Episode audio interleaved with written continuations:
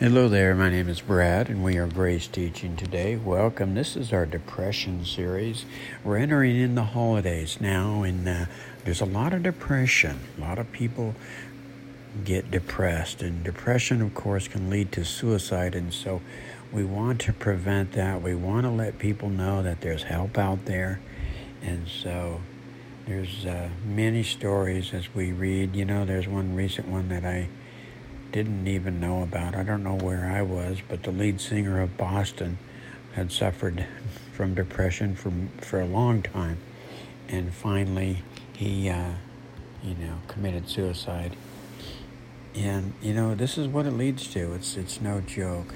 Uh, so we want to talk about that, and and if you suffer from depression today, or if you're you know somebody that suffers from depression, please get help there are many, uh, many people out there that are willing to help. If you're suffering with depression, what does the Bible, what does God's Word say to do? If you're in Christ today, we want to go take a look at 1 Thessalonians 5.18. And before I talk about this verse, I do want to talk about the first video we did on depression. There is always light at the end of the tunnel, and so you want to check that out if you have not already. It's called Light at the End of the Tunnel. And remember, in any tunnel, it's dark, but you keep going forward, and there's light at the end of it. I was in that tunnel. I can relate to people that suffer with depression because I was in that tunnel before Christ. And I didn't think there was any way out. I didn't think there was any hope for my soul at all. And so what I discovered though is what something Jesus said. He says, Wide is the gate that leads to destruction, but narrow is the gate that leads to life, and only a few found it. And so as we go through that dark tunnel, the light at the end of the tunnel is that narrow gate that leads to life. And so that's what we're shooting for. We want to keep going forward because Jesus said, In him was life, and this life was the light of men. And so if you're a Christian today and you suffer from depression, um, we want to go to 1 Thessalonians 5.18 because it says, Be thankful in all circumstances, for this is God's will for you who belong to Christ Jesus. Now, what Paul is saying here is to not be thankful for the circumstances. You know, we we're not thankful for depression, okay, if you suffer with depression.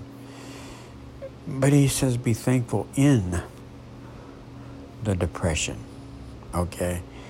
Sometimes the Lord doesn't take it away, but he uses it. That's right. God can use depression to help form us into the people he wants us to be in. That's right. Also, God wants to reveal Christ in us, the hope of glory.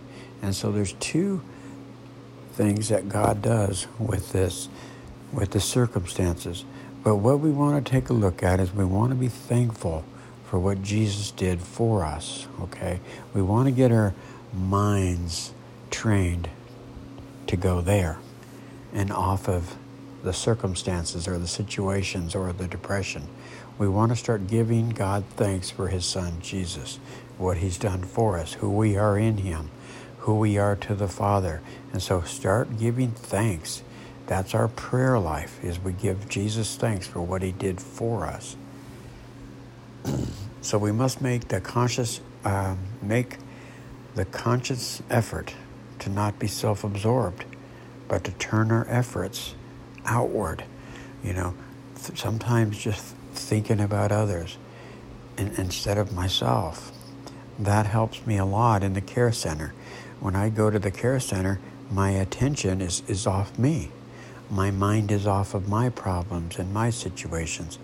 And so remember, where the mind goes, the emotions travel. And so a lot of times when we put our mind on somebody else and their problems, our emotions will travel there and uh, it can it, it can remove depression immediately. A lot of times when we just move our thoughts over to Christ, get our focus off of the the problems that have caused the depression. A lot of times uh, we go through the circumstances and have situations and circumstances that have happened in our life that has caused uh, depression in our life. And so, but remember, we have to get our focus off of the scar. You know, the scar is the problem, the depression, okay? The, the event, the circumstance, the person that's caused hurt or pain in my life. We have to get our focus off of that. That's what I mean by getting your focus off the scar. How long can you look at a scar? You know, I have many scars. Before Christ, I had a lot of injuries, and I have scars on both arms. I've broken my right leg twice, and so there's scars all over my body from injuries. But one thing I don't do throughout the day is look at them. I don't focus on them. Okay? And so that's what we want to do. We want to make sure we get our focus off the scar and get our eyes on Christ. You know, feelings of depression can often be solved when when those suffering with depression move the focus from themselves to Christ and others. That's right. I'll say that again. Feelings of depression can often be solved when those suffering with depression move the focus from themselves to Christ and others. God will use depression to move a person from self centeredness to Christ centeredness. That's the goal. If you're in Christ, God wants to move us from self centeredness to Christ centeredness. So we have to remember that all things work together for good. God's good.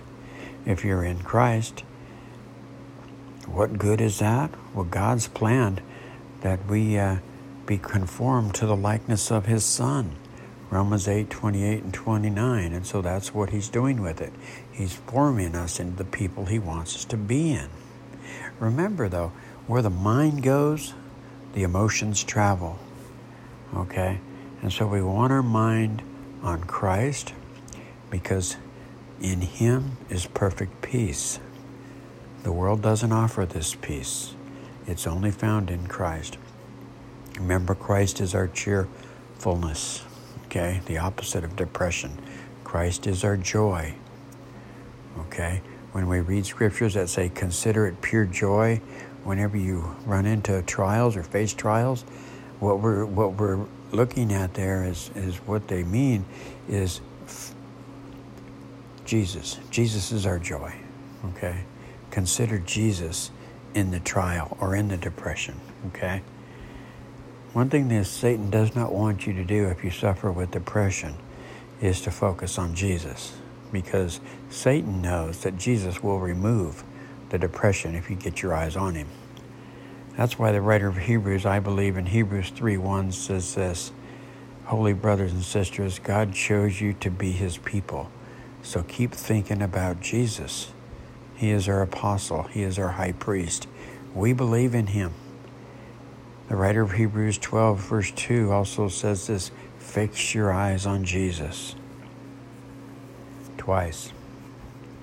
Remember, Jesus gives the disciples a need to depend on Him to experience joy. Okay? So when we, we take a look at uh, John 15 11, it says, Jesus says, My joy will be in you. Did you hear that? My joy will be in you. I also want your joy to be complete. In other words, Jesus is saying there in our spirit today, because we are one spirit with Him, that He wants us to experience His joy. And it's only going to happen through dependency upon Him. Paul said, I am self sufficient in Christ's sufficiency. So we have to get our, we have to let the depression move us like a bulldozer moves earth from us to Christ, from self centeredness to Christ, from my image to His image. Okay? John 15, 5, Jesus is saying, I am the vine, you are the branches. If anyone remains joined to me and I in him, he will bear a lot of fruit. You cannot do anything without me. So keep that in mind as we trust Christ as our very life, to produce His life through us, we will experience His character of joy.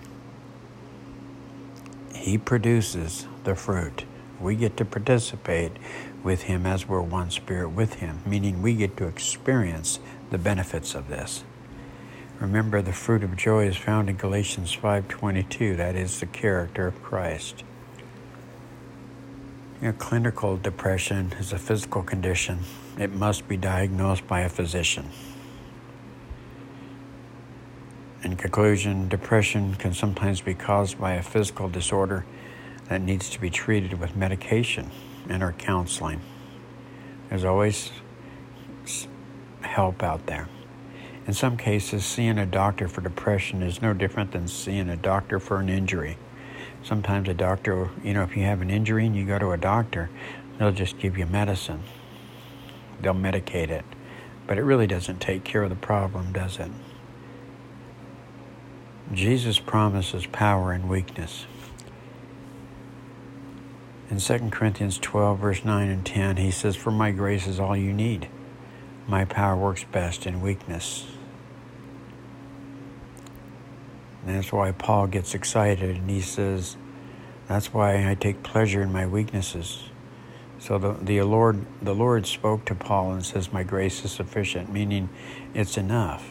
It works best through weakness. Paul says, That's why I take pleasure in my weaknesses and in my insults, hardships, persecutions, troubles that I suffer for Christ, for when I'm weak, then I am strong. So remember, depression can lead to suicide. Please call the National Suicide Prevention Lifeline if you know anybody or if you're suffering from depression. Don't wait till it's too late.